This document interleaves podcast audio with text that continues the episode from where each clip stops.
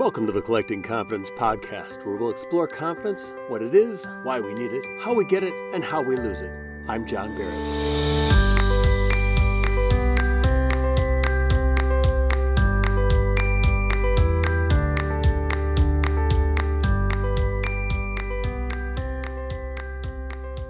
Hello and welcome to Collecting Confidence. My name is John Barrett. Today we're going to be talking with Heather Heaberlin, who is the head roaster at the Purple Mountain Coffee Company out in Colorado Springs. And we're going to be talking about a lot of things. We talk about her passion and her deciding that that's what she really wanted to focus on was roasting coffee. And I think about that because I I think that there's a good, strong argument for being that subject matter expert, for being the best person at doing that one thing because you'll have a lot of confidence in that area. You really will know your stuff. But as I've done this podcast, I've also seen that people view confidence in different ways. And some people think that doing things correctly every time is what confidence is all about. And some people think it's being able to approach things and use your skills from previous things to have a pretty good chance of success. And I'm not sure what the right answer is for each individual person because it's very different. My examples of confidence are very different than anyone else's. And I was thinking about what am I a subject matter expert in? And I really don't have that many things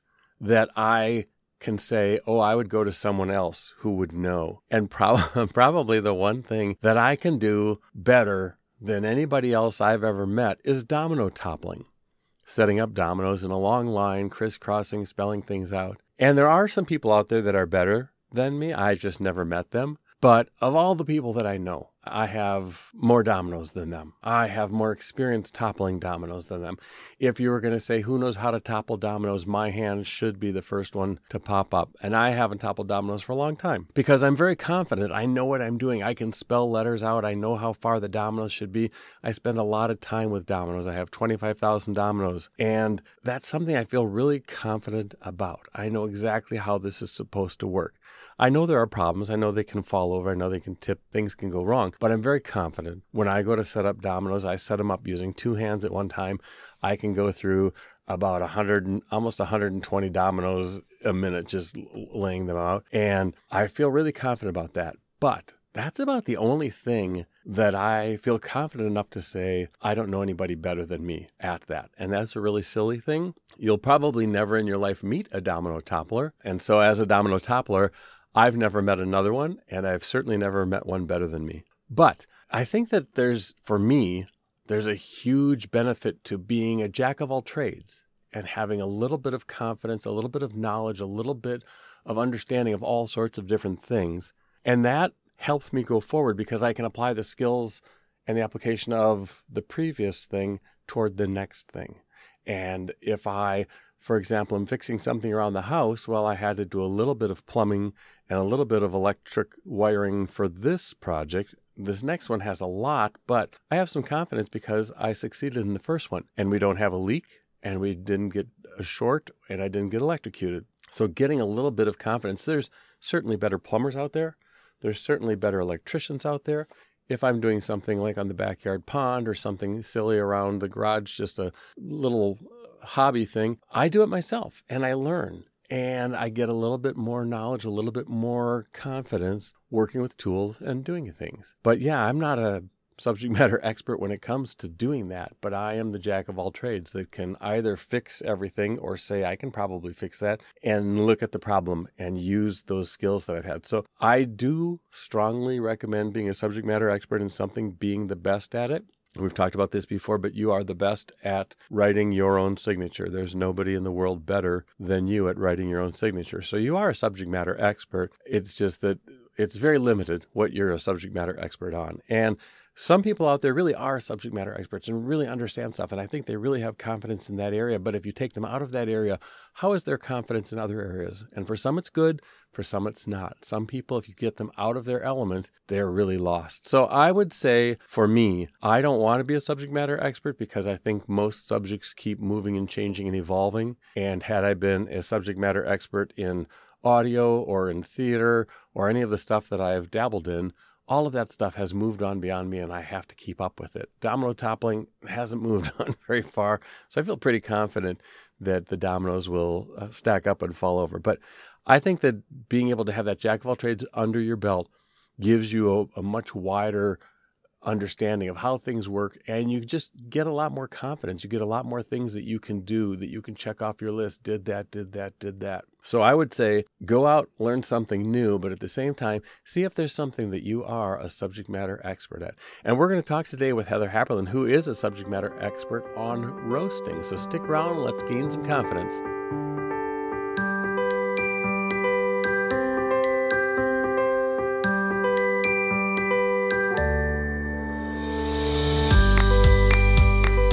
Joining me now is Heather Heaberlin. Heather is the owner of Purple Mountain Coffee out in Colorado. Heather, thank you for being here. Thank you for having me. Well, our first question, as always, is what does confidence mean to you? Well, for me personally, I kind of fell upon this business, but I was self taught. So I gained a lot of confidence and not necessarily knowing specific terms of things, but learning the science through myself and whatnot has made me gain a lot of confidence and I've gained a lot of customers through that. And I love roasting. It's a passion of mine and I never thought it would be. So just being self taught and not going through the loops and whatever of school like that. But I have made a lot of roaster friends along the way and we kind of just all band together. And there's not a lot of female roasters. So that's also an important part of where my confidence comes from. It's just been a really great ride and a really great experience. And I learn something new every day. And how did you get into coffee in the first place? Why roasting? Uh, my parents have owned it since 2012, and I kind of just took it over. I was not supposed to be doing that, but here I am. So that's also another thing that gained my confidence. I wasn't sure if I was going to stick with it, but within learning a lot and meeting a lot of really just really cool people through the industry and really great people, I've learned to just really stick with it and it's become a passion of mine, which I didn't think it would be. What was going through your head when you thought, do I want to be a small business owner? Well, it was during the pandemic, so I did not want to be a small business owner, but I have an antique machine and I just didn't want to see that fall along the wayside. And I kind of just stepped up and took it over, even though it was a difficult time. You said it was a, a very male dominated area. How did that impact your confidence? It just, at first, it kind of made me feel that I should know certain terms and have more knowledge like they did. But overall it didn't really affect it because at the end of the day you can't compare yourself to other people and like I kind of do my own thing and I've gained customers through and friends not even just customers through just doing my own thing and being my own person and that means a lot to me being self-taught I might not know all of the exact words of everything but I've met a lot of cool people that have supported me along the way and it's given me a lot of confidence in what I do. And you and the other roasters, you talked about banding together. Does that bolster your confidence to know that there's a bunch of other people out there trying to help you? Oh, absolutely. I have roaster friends that I talk to, and we've only talked online. I've only met one of them in person. I'm hoping to meet more in the future, but you know, they're the first person that messaged me, or I message them if we have a bad day, or just roasting questions because they live somewhere else so it's not direct competition and we just kind of all band together and support each other in our craft which is really important and if it wasn't coffee what would you be doing where do you think your life would have gone had coffee not been so front and center in the family i don't know where my life would have gone it was kind of all over the place so this has kind of grounded me as well. Like I have a business to take care of. So two feet on the ground at all times. And I've always wanted to be an event planner, but I also get to do that through my space as well. I share my space with some artists and we do some really cool events. So I get to do that in addition to my business. So before Purple Mountain Coffee, what kind of kid were you? Were you a confident kid? I was always a little bit more shy. I was bullied a lot. So I think that that kind of beat the confidence out of me for quite some time. It's hard to shake that. Kids can be mean. Yeah. so adults too. So I had some really terrible bullying through my later middle school and some high school. So I just never, I was always the shy kid, but now I'm finding my voice again, even though I'm 37.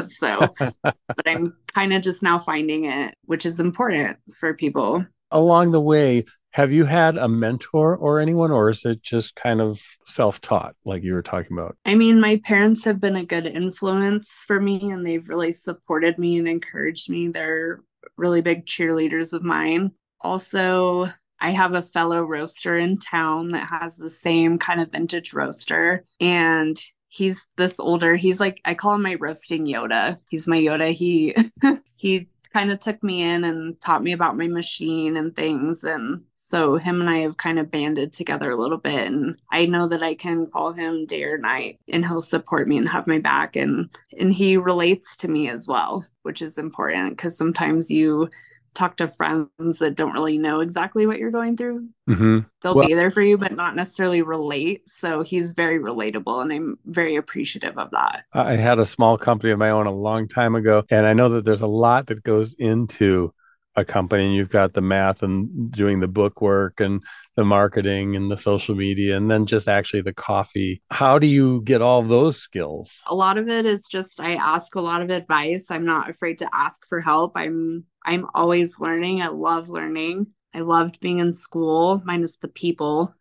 like I loved the learning part of it. I just I love that I learn something new about the industry every day and everybody runs their business differently and you have different takeaways from people and I think that that's very important to building confidence as well. When you're choosing a new coffee, like I went on the website for Purple Mountain Coffee and I saw there was a blueberry coffee and and a caramel cream. Those are two of my favorites. How do you decide what to make and how do you know when you've made it correctly or how do you even know how to make it?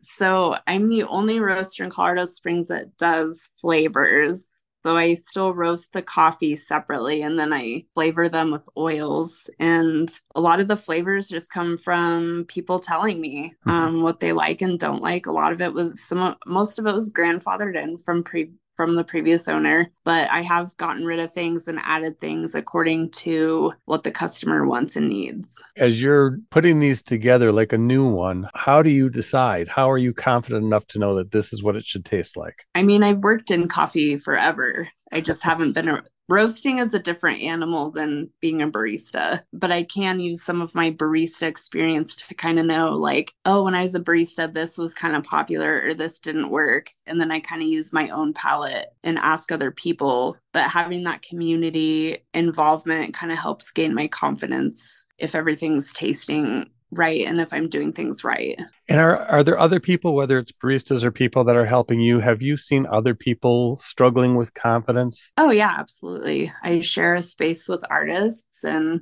we have an art gallery in a common space and they every day like sometimes they're very very motivated and they'll crank out a bunch of paintings and then there'll be like a week or two where they just feel completely uninspired. And I don't think that that just applies to art. I think that applies to everyday life for people sometimes you wake up and you're ready to tackle the day and you feel really confident. And then other days you're like i just want to stay in bed. I don't feel inspired by anything. And art is very subjective too. There's no pleasing everyone. I'm sure that's the same in the world of coffee. Mm-hmm. there's no pleasing everyone. Have you gotten accolades awards and things like that that make you know that you're doing a good job? I have not. That's not very important to me. That's what i was just going to ask in the world of marketing and the things that I've been in, you have to pay money to sign up to be considered for an award. And I thought, well, that's just silly. I can go buy an award down on the absolutely at the award show. Yeah. Mm-hmm. But how do you know? Do you get feedback from people, from customers? What is it that lets you know that you're doing it right? That gives you the confidence to keep going?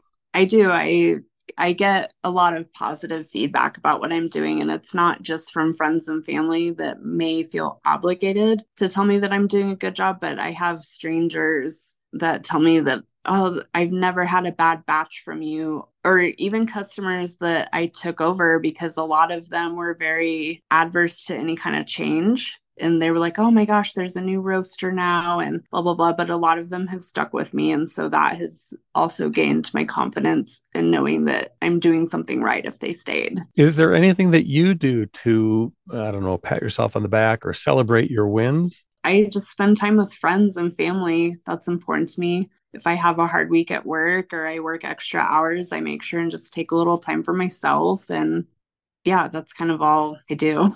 so, okay. well, to to celebrate myself, I'm trying to take a trip to New York this fall. There's like a coffee roaster guild thing out there that I'd like to go to, and that would kind of be celebratory of my job. So, and do you have anyone that you are mentoring currently? Is there anyone that you're helping along the way? I don't. I have someone that works for me here and there. His name is Rex, and he's awesome. Um, and he has been like, I want to get into roasting, but it's a hard business to just kind of dive into, and it's and in some mm-hmm. areas it's very oversaturated as well. But he loves coming here. This is a safe space for him, and he helps me out, and he's definitely learned some things. So I would say if anybody, it would be him. But anybody can come down and I've hosted some roast and draws, so people draw when I roast, and I'm more than happy to teach what I know to people.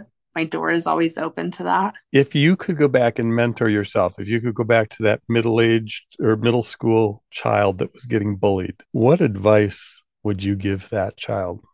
I would just say it's all going to be okay and just to pick something that you truly, truly love and focus on that because I was always a hyper focused person. I just kind of focus on one thing. I can get distracted very easily. So just pick one thing that you're really good at and just work on that and see yourself succeed in that. Before we go, is there any tip that you could give our audience to help them gain or maintain their confidence? I just think it doesn't even matter what age you are. I see art classes happening in my space that 70 year old people will sign up for for the first time and they crank out beautiful art pieces. So if it's something that you want to do, just bite the bullet and do it.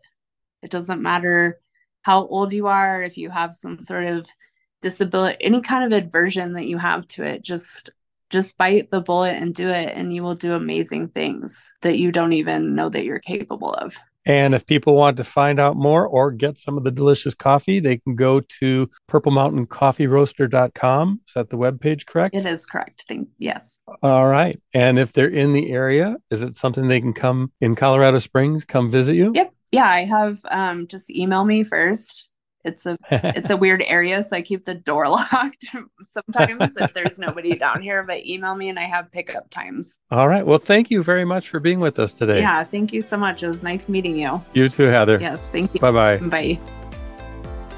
If you focus on something you're passionate about you'll become an expert and have confidence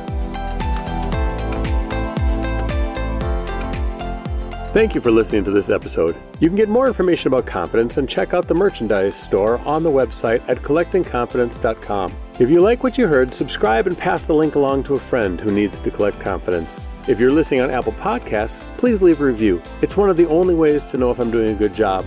Another way to let me know is to go to the support page. Consider making a small monthly pledge. A pledge as small as the cost of a cup of coffee each month goes a long way to keep the episodes and the information coming your way. The last way to let me know what you think is to drop by our Facebook page or send me an email at john at collectingconfidence.com. I'd love to hear from you, and I'd love to help you. Now let's go collect confidence.